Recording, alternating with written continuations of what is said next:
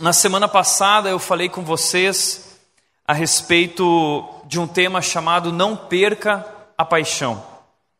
Nós falamos sobre Apocalipse capítulo 2, a igreja de Éfeso, a história dessa igreja, uma igreja incrível, mas que ao longo do tempo foi perdendo aquela paixão por Cristo, aquele amor por Cristo, e a base de toda a nossa vida cristã é o amor e o que nós fazemos aqui, o motivo pelo qual nos reunimos, não é um hábito, uh, não é rotina, nós não viemos aqui bater o cartão, nós não viemos aqui porque temos medo de Deus ou medo de não ir para o céu, então nós estamos aqui para que Deus veja que somos bons, não é nada disso. Nós estamos aqui por amor, nós estamos aqui por paixão por Cristo, porque nós entendemos o que Deus fez por nós e nós nos alegramos muito nisso. Por isso, hoje eu gostaria de falar sobre um outro assunto além da paixão que é extremamente importante para nós e para o nosso coração, mas hoje eu quero falar sobre não vá sozinho. Não vá sozinho. Eu não sei para onde você está indo, eu não sei qual é seu objetivo de vida, ah, eu não sei quais são os teus sonhos, mas independente de para onde você esteja indo, não vá sozinho. E eu queria falar com você hoje sobre relacionamentos. E para falar sobre esse tema relacionamentos, eu quero falar de talvez um dos livros que eu mais amo na Bíblia, que é o livro de Eclesiastes. Eu amo o livro de Eclesiastes, esse livro faz parte da minha vida. Todo final de ano e começo de ano, eu vivo a experiência de abrir o livro de Eclesiastes e parar para pensar em cima desse livro, especialmente a partir do capítulo 3, onde a Bíblia diz que Há um tempo certo para cada propósito debaixo do céu, e ali então eu busco a Deus dizendo: Deus, qual é a agenda que o Senhor tem para a minha vida no próximo ano? E assim eu tenho vivido, eu acho o livro de Eclesiastes um livro incrível. Mas se você for ler o livro de Eclesiastes, você vai achar ele talvez um livro muito estranho, porque ele é estranho mesmo. O livro de Eclesiastes, ele é um livro azedo, ele é um livro de um homem amargurado é um homem que, no final da sua vida, depois de viver tudo que tinha direito para viver, que quis viver, é um homem que olha para trás e vê que nada daquilo fez sentido. Então, é um homem que vê que desperdiçou a vida, desperdiçou o seu tempo, os seus recursos nas coisas erradas, com os objetivos errados. E ele escreve o livro de Eclesiastes no anseio de ajudar aqueles jovens ou aqueles que ainda vão viver a vida para que não façam as escolhas que ele fez, que possam viver a vida numa direção diferente. O que eu acho legal sobre esse livro é que o livro de Eclesiastes é, na verdade, um livro sobre buscas infindáveis, mas também buscas insaciáveis. Esse livro vai falar sobre essa busca pela felicidade, essa busca por significado, essa busca por sentido, essa busca por algo mais na vida. O livro começa com uma declaração de Salomão. Nós cremos que quem escreveu o livro de Eclesiastes foi Salomão. Ele era rei de Jerusalém. Ele foi um grandioso rei, um homem muito sábio, um homem muito rico. Mas no começo de sua vida, ele disse o seguinte para si mesmo: Eu disse a mim mesmo, Eclesiastes capítulo 2, versículos 1 e 3: Venha, experimente a alegria Busque o que te faz feliz. Esse foi o lema de vida dele. Eu queria descobrir as coisas boas da vida. Eu queria saber o que vale a pena debaixo do céu nos poucos dias da vida humana. Pois bem, a gente vive falando que a vida é curta. Então está aí um homem que, diante dessa realidade de que a vida é curta, de que ela é breve, de que são poucos os dias da nossa vida, então ele decidiu viver, saber, buscar o que vale a pena viver, pelo que realmente vale a pena viver e morrer. E ele se lançou nesse grande projeto. Eclesiastes, versículo 10 desse capítulo 2 diz: Não me neguei nada que meus olhos desejaram. Não me recusei a dar prazer algum ao meu coração. Ele não negou nada, o que ele quis, o que seus olhos viram, o que ele desejou, ele obteve, ele correu atrás, ele comprou, ele consumiu, sem dizer não, sem limites, sem frear seus desejos e impulsos. Ele foi, ele se jogou na vida. Salomão é um desses homens que tem uma sede muito grande de viver. É um dessa, uma dessas pessoas que quer viver algo mais, que quer experimentar mais da vida. E Salomão se lança a esse projeto. E na busca dele por tudo isso, ele foi atrás de felicidade e de prazer. Ele vai contar no livro tudo o que ele fez, os grandes projetos a que ele se lançou. Na busca por felicidade, ele buscou o prazer, na busca por felicidade, ele buscou a realização profissional. Ele se lançou a grandes projetos, ele construiu casas, o, o capítulo 2 vai descrever tudo o que ele fez. Ele, além de construir grandes casas, ele plantou vinhas, ele fez jardins, ele fez pomares lindos, ele plantou todo tipo de árvore frutífera, ele construiu reservatórios gigantes para irrigar essas árvores e esses jardins lindos que ele construiu. Ele comprou escravos e escravas, ele Além disso, tinha muitos bois e ovelhas, e ele tinha tudo. Ele ajuntou prata e ouro, ele ajuntou tesouros de reis e de províncias. Ele serviu-se de cantores e de cantoras, ou seja, ele fez muita festa. Ele fez muita festa, ele queria comemorar a vida. Ele disse também: além disso, também tive um harém, as delícias dos homens. Então Salomão, ele teve tudo que você pode imaginar que o mundo julga que é felicidade. Ele buscou a realização profissional, ele buscou recursos materiais, dinheiro, riqueza, ele buscou fama e ele buscou sucesso. A Bíblia diz que Salomão tinha mais dinheiro do que qualquer outro homem. Então, Salomão, por ter dinheiro, ele pôde comprar o que ele quisesse. Ele só comprava roupa na Hugo Boss. Salomão, quando ele ia comprar camelo, ele comprava camelo Ferrari, cabelo BMW. O pessoal olhava para Salomão e falava assim: Uau, olha só esse homem. Salomão tinha palácios grandiosos, ele construiu mansões, ele viveu o melhor que a vida tem para oferecer em termos materiais. Ele não morou dentro de um condomínio, o, o palácio dele era um condomínio. Ele criou os próprios jardins dentro do condomínio dele pessoal, onde ele trouxe para viver escravos e escravos que o serviam, que viviam para o servir. Peraí, nós estamos falando de um homem que é trilionário. Nós estamos falando de um homem que experimentou o máximo do que nós buscamos em termos de vitória, de sucesso na vida. Além disso, esse homem, diz a Bíblia, que teve mais de 300 esposas e 700 concubinas um harém de mais de mil mulheres. Salomão experimentou os prazeres dessa área, uh, experimentando todo tipo de mulher. Baixinha, alta, morena, loira, olho verde, olho azul, olho castanho. Uh, Salomão teve de tudo, ele não negou nada a si mesmo. Eu fico imaginando se Salomão quisesse sair com cada mulher uma vez por dia. Ele saísse com uma mulher por dia.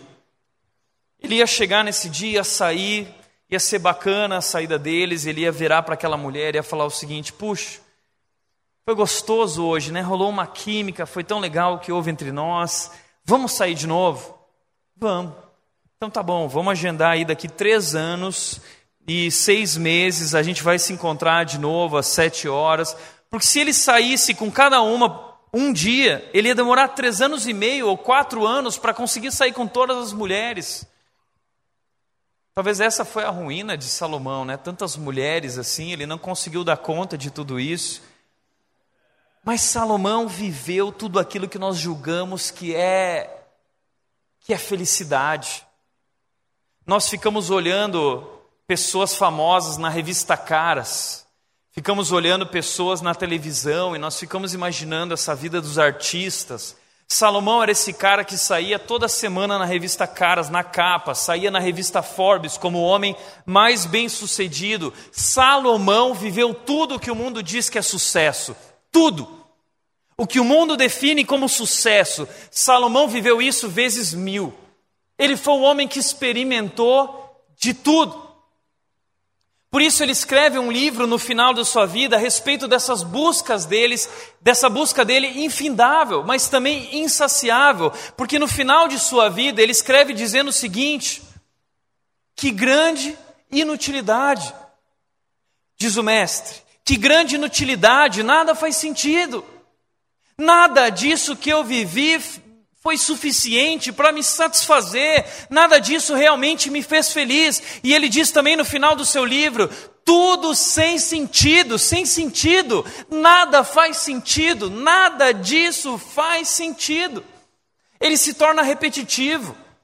Essa palavra sem sentido, inutilidade, correr atrás do vento, tudo isso são variações da mesma palavra que é a palavra Ebel, que aparece 40 vezes no livro de Salomão. Essa palavra significa vento, significa frágil, passageiro. Frágil de novo. O que Salomão está querendo dizer é que tudo isso não, não é nada ele tentou se agarrar a essas coisas, mas tudo isso se foi, não tinha consistência, não tinha nada que o realizasse de verdade, que o fizesse feliz de verdade. Então ele se torna um homem amargurado, porque no final da sua vida ele olha para trás e ele diz: Eu desperdicei a minha vida, eu corri atrás de nada, eu corri atrás do vento, eu corri atrás de coisas que não são nada. Diz que muitas pessoas, quando chegam no final da, da escada, no último degrau da escada do sucesso, elas descobrem que na verdade apoiaram a escada na parede errada. Foi isso que aconteceu com Salomão. Ele descobriu que ele apoiou a escada na parede errada. Ele buscou a felicidade, a satisfação, a realização nos lugares errados. E aí ele escreve um livro maravilhoso, onde ele vai dizer na sua visão o que realmente vale a pena. O que realmente vale a pena. O que eu acho incrível sobre o que realmente vale a pena é que Salomão vai falar no seu livro, durante um momento, sobre relacionamentos. Ele diz: se tem uma coisa que vale a pena, são relacionamentos. A vida não tem nada a ver com essas coisas. A vida tem a ver com isso aqui. Quero te mostrar o que ele escreve. Abra sua Bíblia em Eclesiastes capítulo 4, versículos 9 a 12.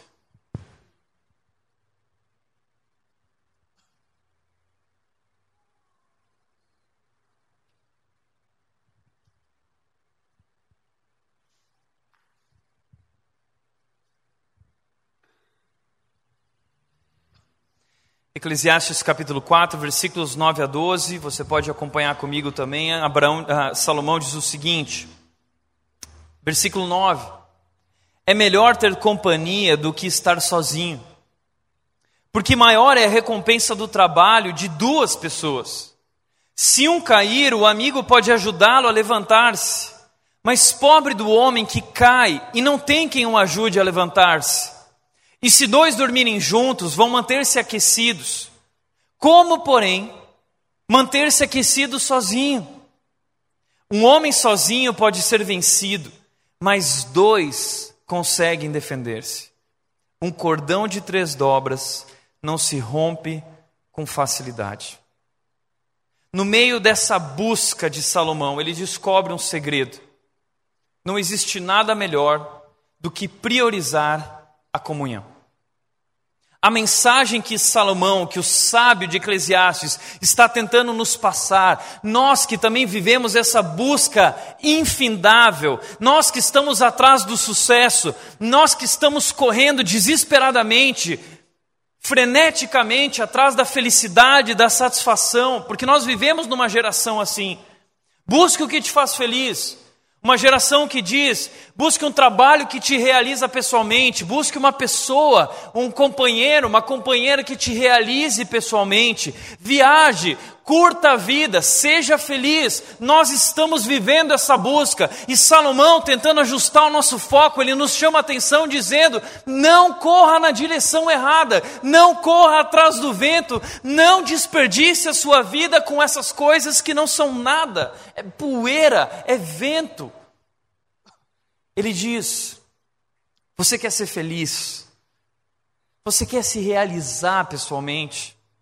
Você quer descobrir na vida o que realmente vale a pena? Priorize a comunhão. Priorize pessoas. Priorize relacionamentos. Ele diz no versículo 9: É melhor ter companhia do que estar sozinho. É melhor ter companhia do que estar sozinho. E sabe, Deus já tinha dito isso muito antes. Quando Deus criou o mundo, ele olhou para tudo que ele fez e ele viu que não era suficiente aquilo. Diz que Deus fez todas as coisas incríveis, ele olhou para a criação e tudo era bacana, tudo era lindo, tudo era perfeito, mas uma coisa não estava legal. Ele disse: Não é bom que o homem esteja só. Então ele cria uma parceira ele cria uma companheira e quando essa mulher chega, esse homem fica louco e ele diz: Uau, osso dos meus ossos, carne da minha carne. Seu primeiro chaveco da história. É, é, Adão olha para essa mulher e ele fala assim: Olá em casa, carne da minha carne, osso dos meus ossos. Ele fica louco, porque relacionamento é algo bacana. Deus já havia dito: não é bom que o homem esteja só.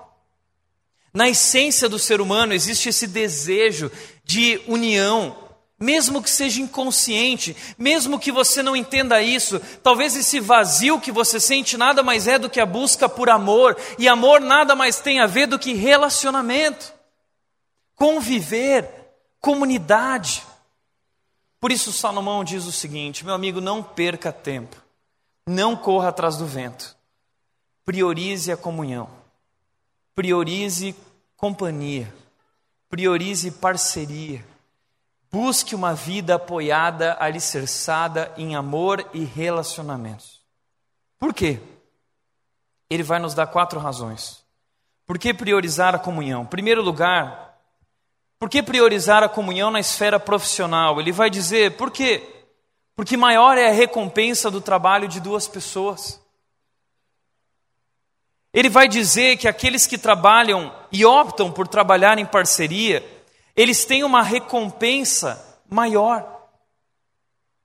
O que significa ter uma recompensa maior? Significa o seguinte, em primeiro lugar, que o produto final, o resultado, ele é muito melhor, ele é muito maior. Duas pessoas são capazes de produzir muito mais. Eu lembro de uma vez que eu fui correr no Parque Ecológico, junto com um jovem aqui da igreja, Lucas Ribeira. E fazia anos que eu não corria, era a primeira vez que eu estava indo correr e eu queria pegar leve. Mas o Lucas chegou, todo atlético, e falou para mim: aí, vamos correr? Falei: vamos, vamos correr. Então vamos lá. A gente começou a correr. E a gente passou a primeira quadra lá do parque, passamos a segunda, passamos a terceira, e a gente correndo, só que eu já estava com a língua para fora, só que eu não queria mostrar, né? Dando uma de gaúcho, macho, tal, não sei o quê. E o, e, e o Lucas correndo, eu olhava para ele, o Lucas de boa lá, e eu fui correndo, fui correndo, e eu, não, eu nem falei nada para ele. Ele disse: Ó, oh, se você quiser parar, a gente para. Se você quiser parar, que na verdade eu queria parar. Mas aí ele também não falou nada, e, eu, e a gente foi correndo. Depois de anos sem correr, acho que a gente correu uns 5K sem parar, sei lá quanto tem tudo aquilo do parque, talvez 6K, não sei. Mas eu estava acabado, destruído. Eu falei para ele, cara, fazia tanto tempo que eu não corria. Foi demais para mim. Aí o Lucas virou assim: Nossa, cara, para mim também. Aí eu olhei para ele e falei assim: Cara, eu só não parei porque você não parou. Não, eu só não parei porque você não parou. Eu não queria. Os dois foram correndo o parque inteiro porque ninguém queria pagar uma de não consigo. Mas é muito verdade que quando você vai correr sozinho, você não tem essa parceria, você não vai tão longe. Logo o cansaço bate, você não tem essa inspiração para continuar. Quando duas pessoas trabalham juntas, é assim também, elas vão mais longe. Essas duas pessoas, elas conseguem obter resultados muito maiores. E eu vou falar, isso para mim é muito difícil.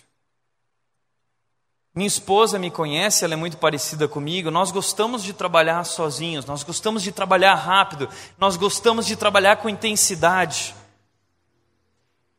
E, por exemplo, conduzindo essa igreja, muitas vezes eu tenho momentos que eu sofro durante a semana porque eu quero as coisas mais rápidas, mais rápidas.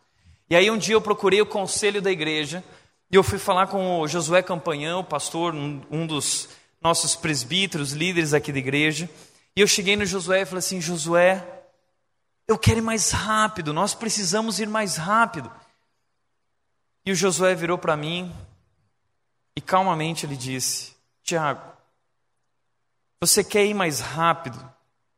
Você vai sozinho. Você quer ir longe? você vai acompanhado. A gente encerrou a conversa ali, eu fui embora. Mas é sobre isso. Salomão está falando sobre isso, porque talvez Salomão foi esse homem que ele quis as coisas rápidas. Salomão era esse homem intenso, ele queria construir, ele queria tudo excelente, ele queria tudo do bom e do melhor, e muitas vezes essa exigência deixou pessoas para trás, e ele foi fazendo, ele foi construindo, ele foi trabalhando. Mas talvez no final da vida dele, ele olha e ele se vê sozinho. Talvez você tenha um ritmo louco de trabalho, você consegue realizar muito, mas daqui a pouco você está cansado e quando olha você está sozinho porque muita gente ficou para trás. Esse ritmo não faz bem, não faz, não é algo bom para você e para mim. Mas como é bacana quando a gente descobre o poder das parcerias. E eu tenho descoberto o poder das parcerias através do casamento, por exemplo. Ah, como pastor, meu ministério desenvolveu-se muito a partir do casamento. A Nath me ajudando uh, nessa sinergia de eu tenho um jeito, ela tem outro jeito, e isso de certa forma se completou e ela me apoiando no ministério, eu consigo ir muito mais longe. O resultado é muito melhor, nós trabalhamos muito melhor juntos. A mesma coisa a Nath na fotografia. Existe, uma, existe um Tiago antes e depois da Nath, mas existe uma Nath antes e depois do Tiago na, na área de fotografia. A Nath se desenvolveu nessa parceria que nós formamos. Você já viveu o poder que uma parceria tem no trabalho?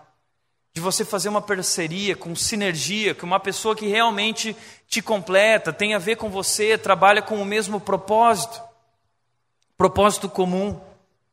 Vocês vão poder gerar mais lucro, vão poder trabalhar melhor, o resultado se torna muito melhor e com isso também vem uma compensação financeira. Resultado financeiro é melhor de duas pessoas trabalhando juntas. E também é possível celebrar. Quando você trabalha junto, em parceria, em comunidade, você é capaz de celebrar. Porque o que adianta você ser o cara? O que adianta você ser o melhor se você não tem com quem celebrar isso? Se você não tem com quem comemorar essa vitória, se você não tem com quem comemorar e repartir essa alegria.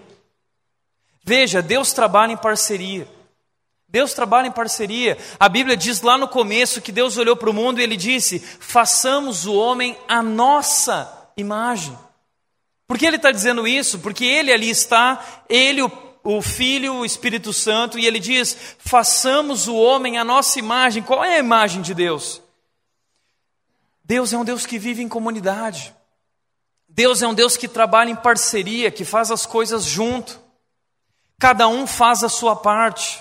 O sucesso de Deus está nessa parceria. O Pai criou o mundo, o Filho veio resgatar o mundo, o Espírito Santo está tocando os nossos corações e nos guiando, nos falando, nos comunicando, nos levando nossos clamores até o Pai. Eles trabalham juntos numa, numa parceria, cada um faz a sua parte. Esse é o sucesso. Não sei se você lembra quando Jesus envia 70 discípulos em missão, ele envia esses discípulos dois a dois. Por que dois a dois? Por causa do poder da parceria. Quando Moisés ah, ele começa a trabalhar conduzindo o povo, O trabalho começa a se tornar tanto que ele está à beira da morte, ele não aguenta mais, ele vai ter um burnout. Ele está quase morrendo. Só que aí o sogro dele vem e dá um conselho para ele, dizendo: Moisés, aprenda a trabalhar em parceria, distribua, delegue, crie líderes. Moisés, não trabalhe sozinho. A Bíblia é um livro que fala sobre esse poder da parceria na esfera profissional. Não trabalhe sozinho, não corra sozinho. Duas pessoas são capazes de ir mais longe. A recompensa do trabalho de duas pessoas é muito maior. Mas além disso, se você não tiver parceria, você não tem com quem comemorar.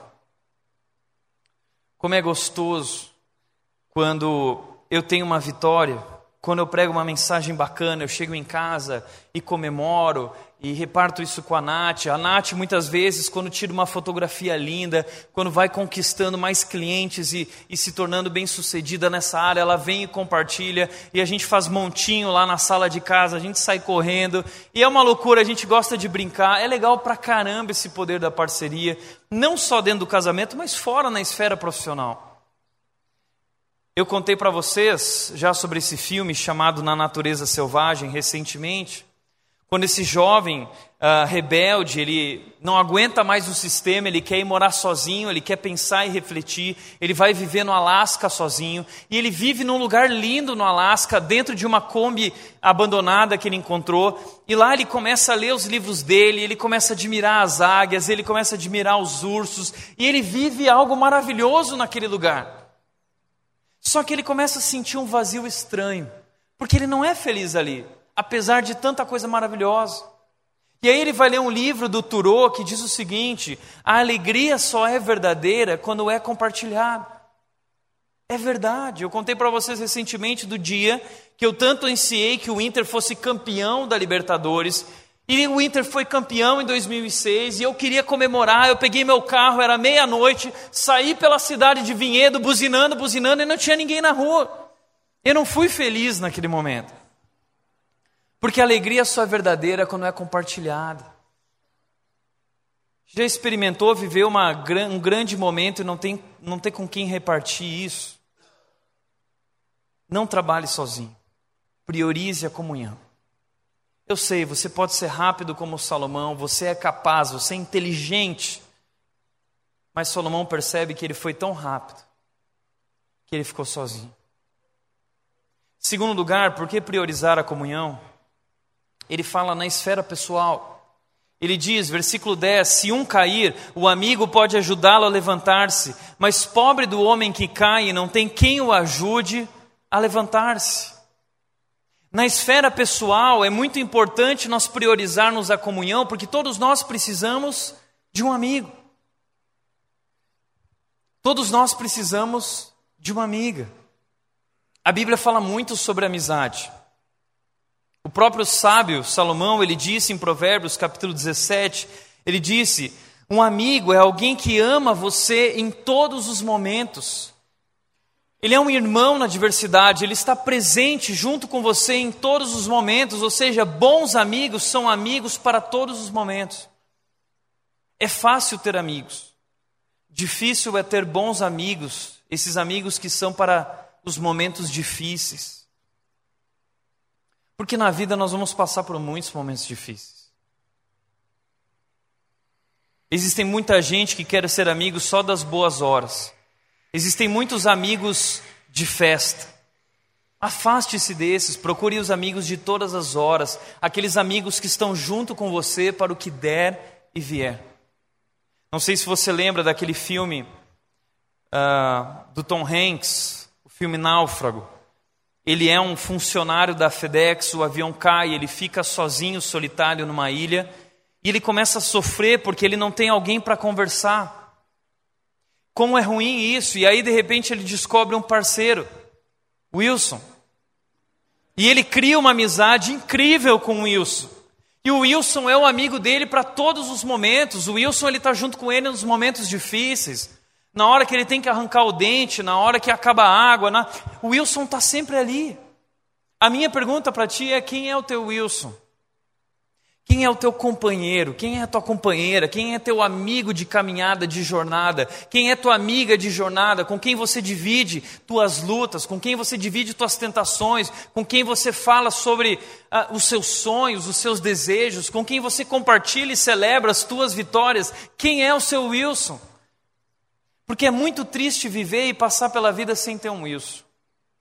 Todos nós precisamos de um Wilson. Provérbios 19, 4 diz: A riqueza traz muitos amigos, mas até o amigo do pobre o abandona. Salomão viveu isso, ele teve muita gente que se interessou por ele por causa do dinheiro dele.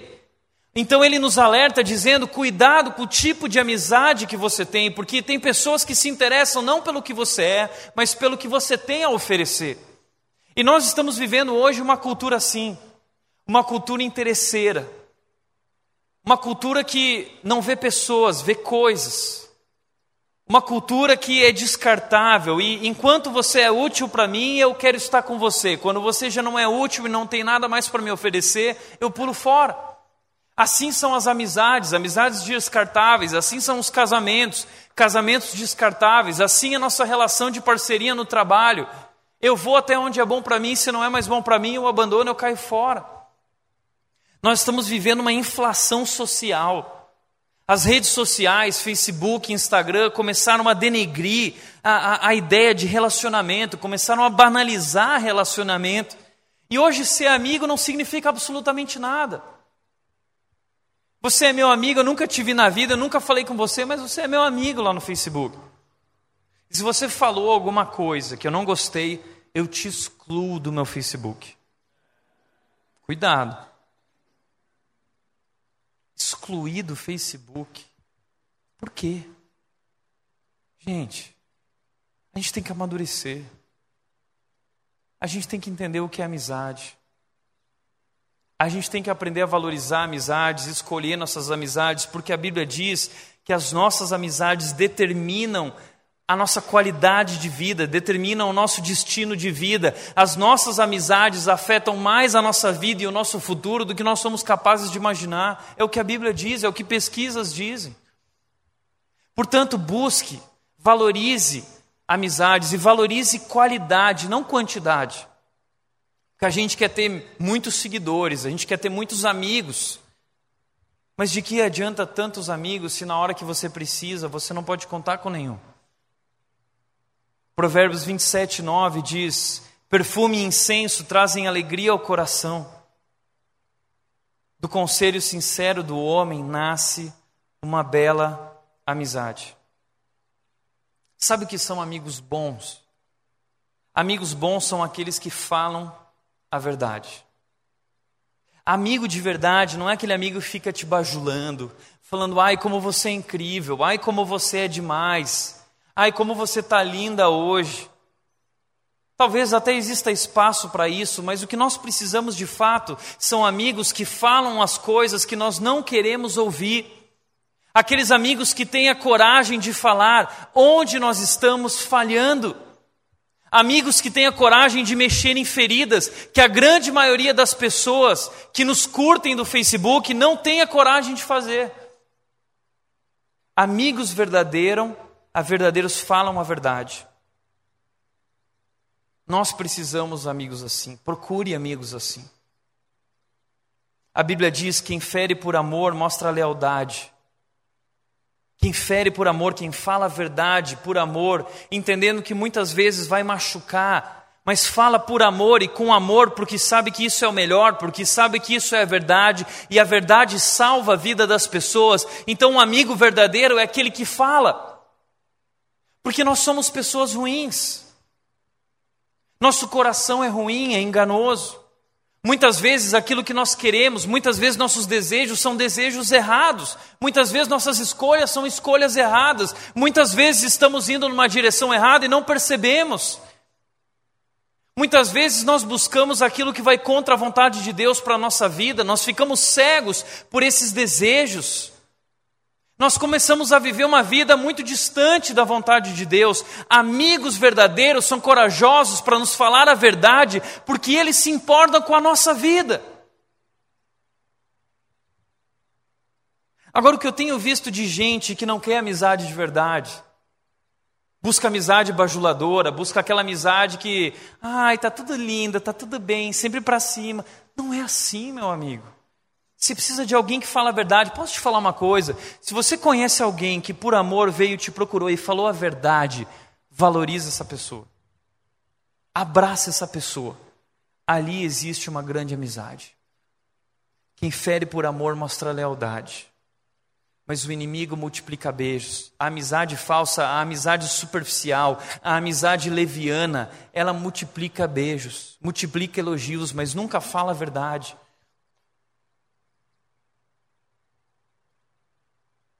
Eu já vivi muito isso, de falar a verdade. Teve uma vez em Vinhedo que eu estava trabalhando com pré-adolescentes e o ministério começou a crescer e aí um jovem, relativamente amigo meu, apareceu, um adolescente, e falou assim: Tiago, eu quero muito trabalhar junto com você aí. Só que esse adolescente, naquele momento de vida dele, ele estava entregue à vida. Cara estava curtindo a vida, fazendo tudo que é tipo de coisa que você pode imaginar que não era exemplo para aquela moçada. Então eu chamei esse cara de canto, meu amigo, e eu falei o seguinte para ele: Cara, você sabe que você é muito amigo meu. E eu quero muito que você trabalhe aqui. Mas a verdade é que eu não posso te pôr como um líder aqui se você continuar vivendo desse jeito. Eu quero muito te ajudar, mas desse jeito não dá. Você está disposto a mudar? Esse rapaz, na hora, ele levantou chorando e ele saiu correndo da igreja. Só muitos anos atrás. Depois de uma ou duas semanas, o pai desse jovem me procurou na igreja e disse: Tiago, como você faz uma coisa dessas? Você não pode agir assim com uma pessoa. Como assim agir assim como? Como a Bíblia manda? Falar a verdade com amor? Porque eu me importo com a pessoa, porque eu me importo com a vida desses jovens? Pois bem, esse jovem, depois de algumas semanas, me procurou e falou o seguinte: Tiago, nunca ninguém teve a coragem de falar a verdade na minha frente, como você falou. E ele começou a caminhar comigo. Ele se tornou meu melhor amigo até hoje. Meu parceiro, meu brother. Um pouco distante hoje, mas a gente sempre que pode estar junto. Porque de um conselho sincero do homem nasce uma bela amizade. No começo as pessoas ficam meio assim, mas depois, quando o tempo passa e vê que era aquilo mesmo, ela volta muito agradecida. Eu, como pastor, já deixei muita gente magoada, mas depois as pessoas voltam.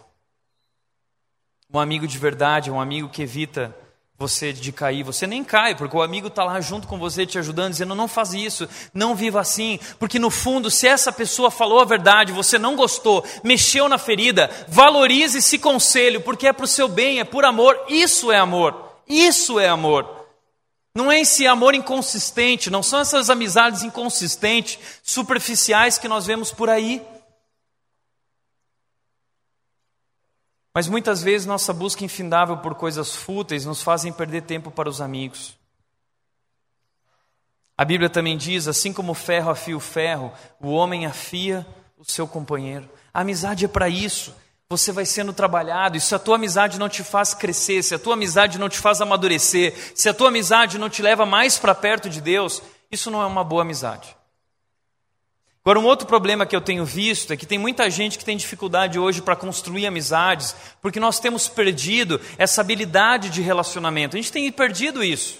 E deixa eu dar algumas dicas aqui para você construir amizades.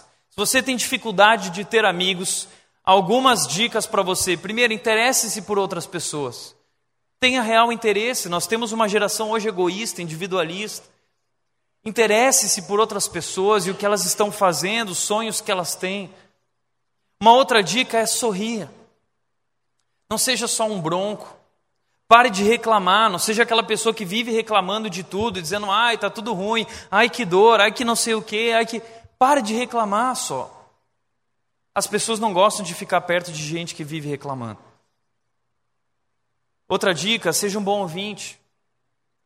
Aprenda a ouvir. Que às vezes você vai sentar com uma pessoa, você já percebeu isso, e a pessoa senta lá e só fala dela. Fala, fala, fala, fala. Isso é tão traumático que você vai embora e fala assim: Eu nunca mais quero sentar com essa pessoa. Começa a ouvir, deixa as pessoas falarem. Eu sei como é difícil isso, eu também gosto de falar pra caramba. A gente que gosta de falar pra caramba, às vezes a gente tem dificuldade, mas a gente precisa aprender a praticar o ouvir. Isso constrói relacionamentos. Aceite as pessoas incondicionalmente. Para de ficar impondo coisas. Ajude as pessoas a se sentirem significativas. Mostre para elas o quão importante elas são na sua vida, o que elas estão fazendo de bacana, o que realmente elas fazem que, que é incomum, que ninguém mais faz, que é singular, que é especial. Declare para as pessoas, dizendo para elas o papel que elas têm na sua vida. Elogie as pessoas pelas suas qualidades. Simpatize, mostre as suas emoções. A Bíblia diz: Alegre-se com os que se alegram, chore com os que choram, faça isso. Permaneça junto com essa pessoa nos momentos difíceis. É nesses momentos que as verdadeiras e grandes amizades são feitas. Terceiro lugar, por que priorizar comunhão na esfera conjugal? Versículo 11 diz: Se dois dormirem juntos, vão manter-se aquecidos.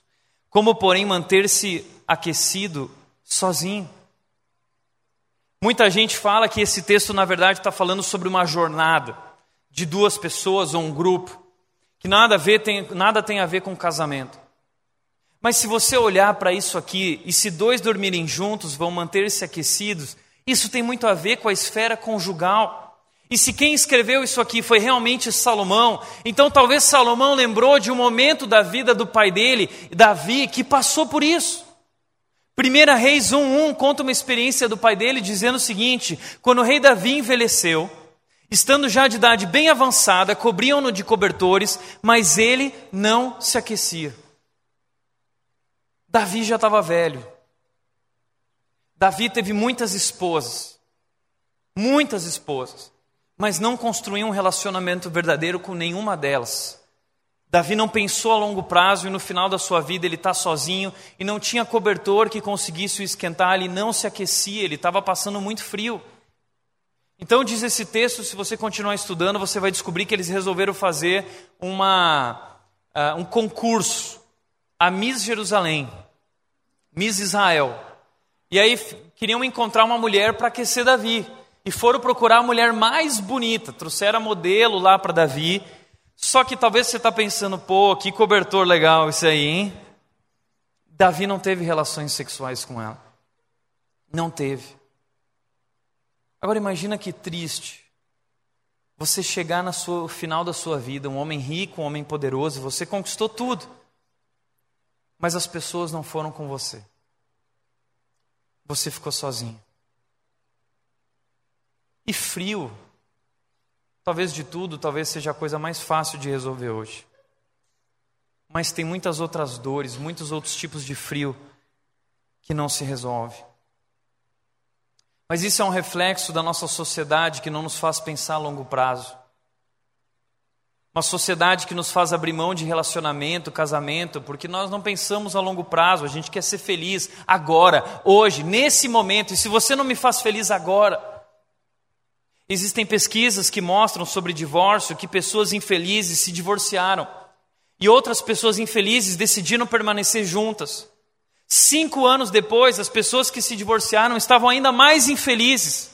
E as que permaneceram casadas estavam felizes agora, porque felicidade é algo momentâneo, é algo passageiro, é algo baseado no sentimento, é algo inconsistente esse tipo de felicidade. Mas a Bíblia nos chama a pensar a longo prazo. A Bíblia fala sobre um homem que trabalhou tanto que não teve tempo para investir em relacionamento. O sábio fala em Eclesiastes 4:8, pouco antes dos textos que estamos lendo, havia um homem totalmente solitário, não tinha filho nem irmão, porque ele trabalhava sem parar. Trabalhava sem parar, contudo seus olhos não se satisfaziam com a sua riqueza. O cara abdicou da vida, dos relacionamentos, de casamento, de filhos, de tudo, porque ele queria trabalhar, porque ele queria sucesso. E, gente, isso é tão verdadeiro, isso é tão real. Eu estava lendo hoje ah, essa revista Forbes da China. Eu, tava, eu gosto de ler coisa da China, tá? E eu estava lendo essa revista. É brincadeira. Mas essa revista está falando sobre a maior executiva da China. Essa mulher, a revista acabou de ser lançada começo do mês de fevereiro. E está falando sobre as 100 mulheres mais bem-sucedidas da China. E essa mulher está no topo, ela é a número um. É a, a grande executiva de uma empresa de ar-condicionado. Ela hoje tem 62 anos, ela se chama Minguzo. Uh, ela está à frente da organização desde 2001, há 15 anos atrás, onde ela lidera mais de 70 mil pessoas. Ela ingressou na empresa como vendedora em 1990, ou seja, ela já está lá então há, quem sabe, 25 anos, 26 anos, 27. E ela se tornou uma gigante, levou a empresa a se tornar gigante. Dois de cada três aparelhos de ar-condicionados vendidos na China são produzidos por ela. Só que para isso, ela abandonou a vida dela. O filho que tinha oito anos, quando ela se tornou a grande líder dessa empresa, o menino foi morar com a avó e desde então ela deixou de ir em todos os seus eventos escolares, incluindo formaturas. Alguns anos o garoto, hoje adulto, se formou na faculdade e ela não estava lá. Tinha uma reunião que era mais importante. E ela disse o seguinte: para fazer um mundo melhor, um número pequeno de pessoas precisa fazer sacrifícios. Em entrevista, ela disse isso, acrescentando que teve que sacrificar a sua vida pessoal, o convívio com os amigos e com sua família. Tá bom, no final da sua vida você pode chegar lá, mas como será? Como será se você não tiver sua família, se você não tiver amigos? A sociedade de hoje não nos faz pensar a longo prazo. Uma pesquisa feita entre homens de 60, idade, 60 anos de idade, mulheres, descobriu que a felicidade após essa idade se resume a uma coisa: relacionamentos aquecidos relacionamentos familiares, pessoas vivendo próximas, família, os filhos que voltam à sua casa, os netos que voltam junto com os filhos, junto com sua esposa. E a Bíblia já dizia isso. O Salmo 128 diz o que é prosperidade. O Salmo 128 traz a ideia de prosperidade, dizendo: Feliz é o homem que teme o Senhor e que tem o seguinte: ele traz a ideia de um homem que está sentado na mesa e sua esposa está com ele e seus filhos estão com ele, e ele está comemorando, celebrando no final da sua vida junto com a sua família. O segredo da vida é família, o segredo da vida é vida conjugal. Isso é felicidade. Descubra, isso é prosperidade, isso é sucesso. Não é o que o mundo diz que é sucesso. Isso foi o que Salomão fez, e no final da sua vida ele olhou para trás e ele descobriu: eu perdi tempo, eu corri atrás do vento. Isso deveria influenciar nossa maneira de viver, de escolher, de trabalhar.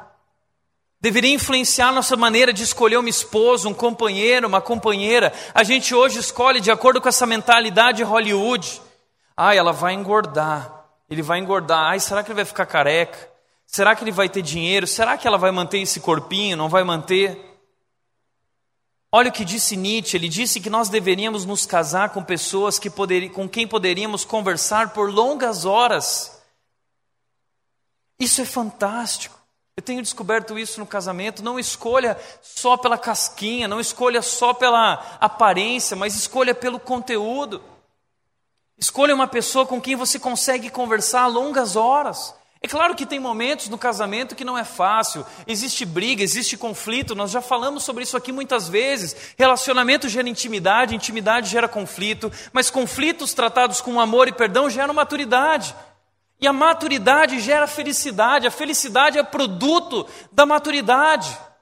A felicidade é consequência da maturidade. Portanto, a, a primeira decisão mais importante da vida é para onde eu vou. Não vá na direção errada. Mas a segunda decisão mais importante da vida é com quem eu vou. E eu escolhi uma ótima parceira de caminhada, que me realiza demais.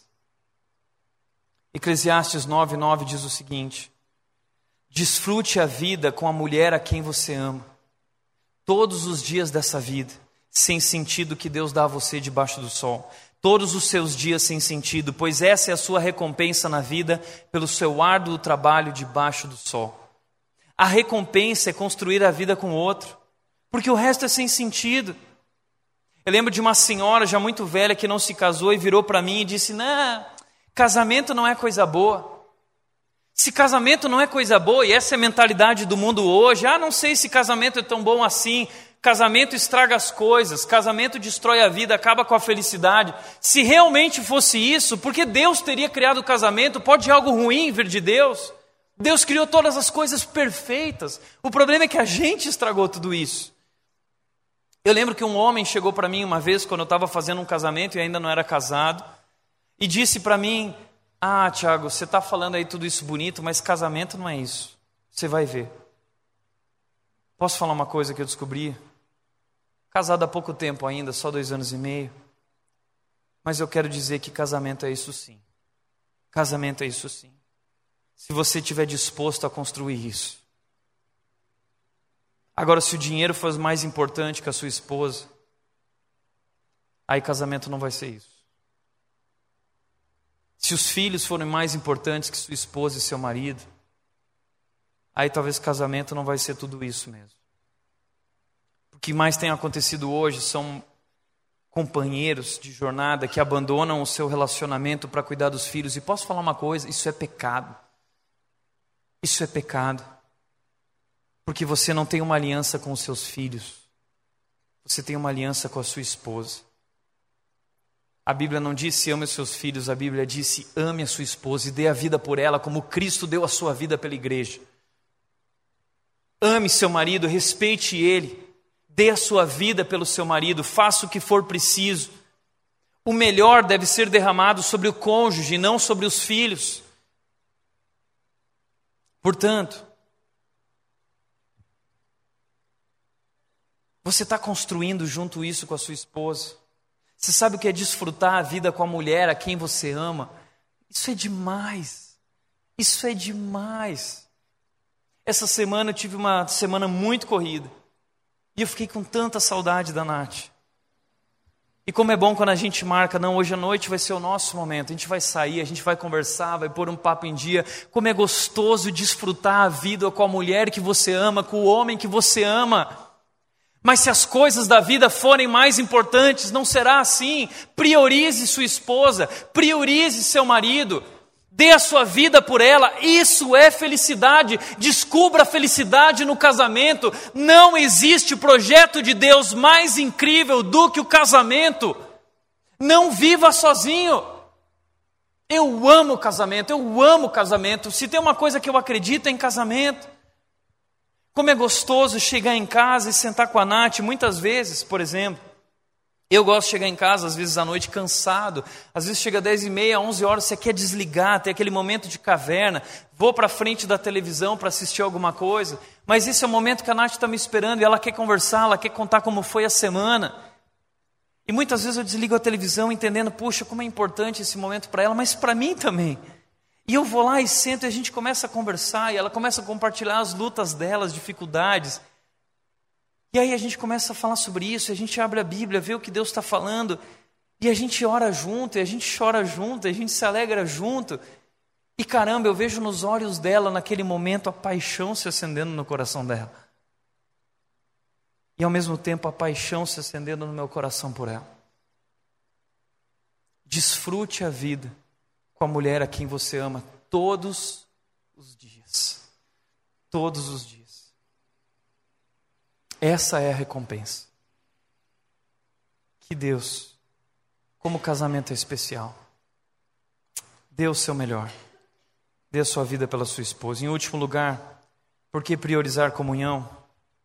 Versículo 12 ele diz: Um homem sozinho pode ser vencido, mas dois conseguem defender-se. Um cordão de três dobras não se rompe com facilidade. Agora sim, esse texto está falando sobre dois homens que estão viajando.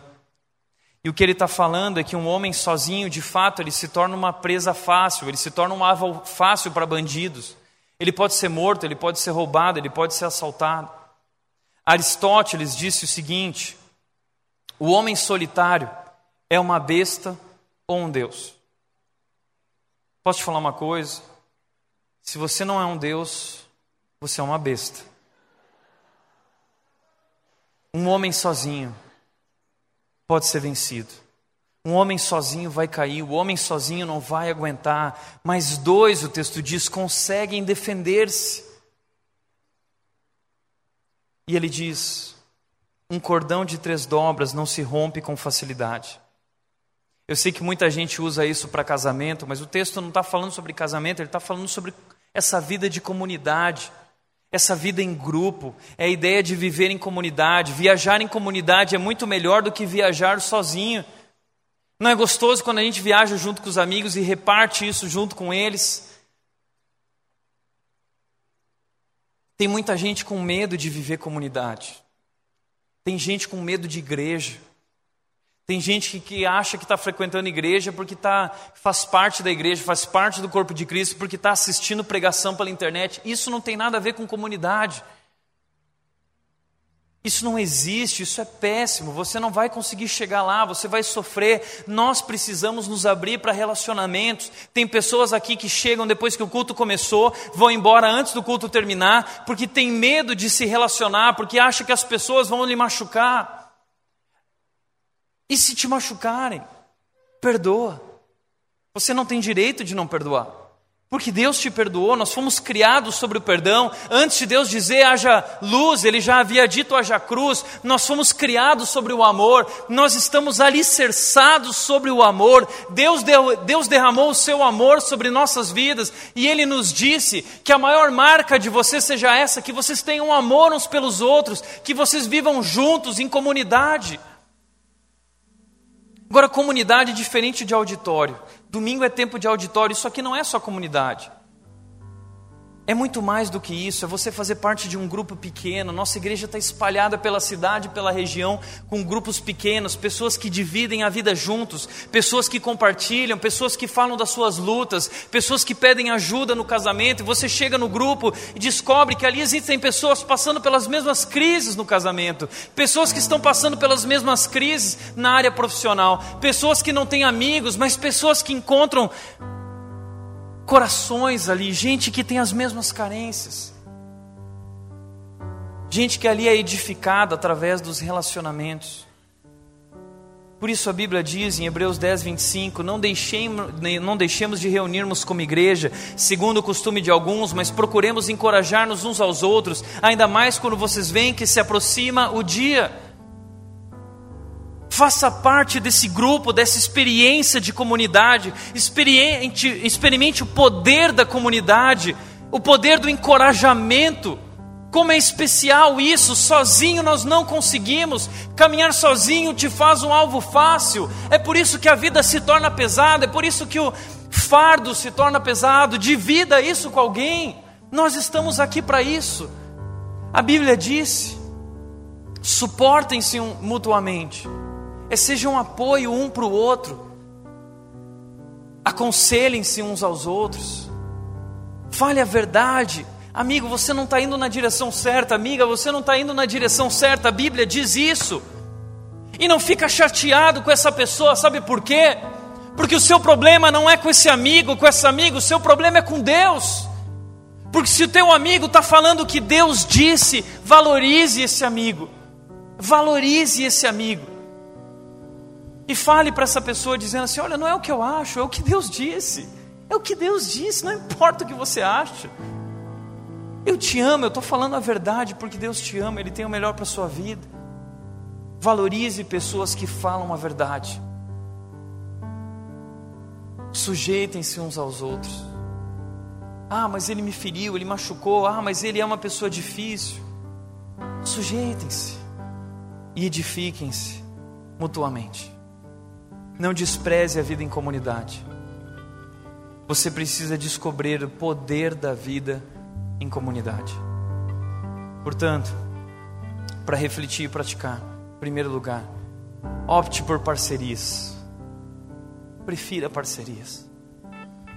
Você vai mais longe, o resultado é maior, é melhor. Valorize amizades. Construa amizades para toda a vida, amizades verdadeiras. Cultive vida conjugal. A Bíblia diz que o amor é mais forte que a morte. O amor verdadeiro é mais forte que o divórcio. O amor verdadeiro é mais forte que a infelicidade.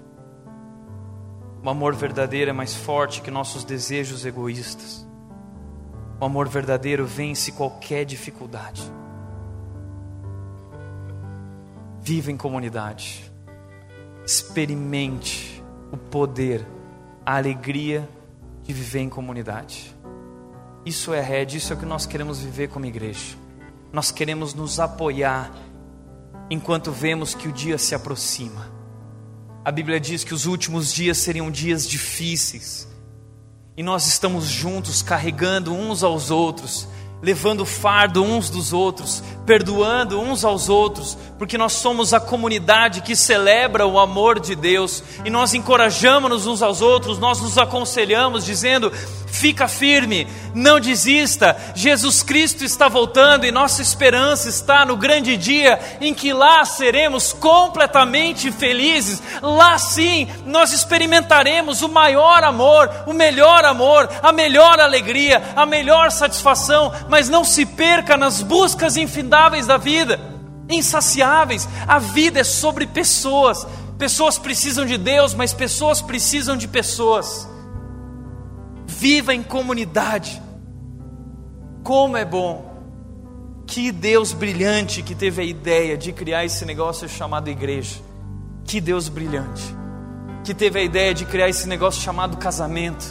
Que Deus brilhante esse que teve, esse, teve a ideia de criar esse negócio chamado amizade. Que Deus brilhante esse Deus que teve a ideia de criar essa ideia de trabalho e de equipes. Que Deus brilhante, que Deus. Experimente isso. Invista nisso. Amém? Eu quero te convidar a celebrar esse amor de Deus por nós, cantando junto comigo. Fica de pé aí, vamos cantar junto e celebrar a Deus bem alegres, porque Deus nos ama e nos criou pessoas e amigos para celebrar juntos a vida e dividir.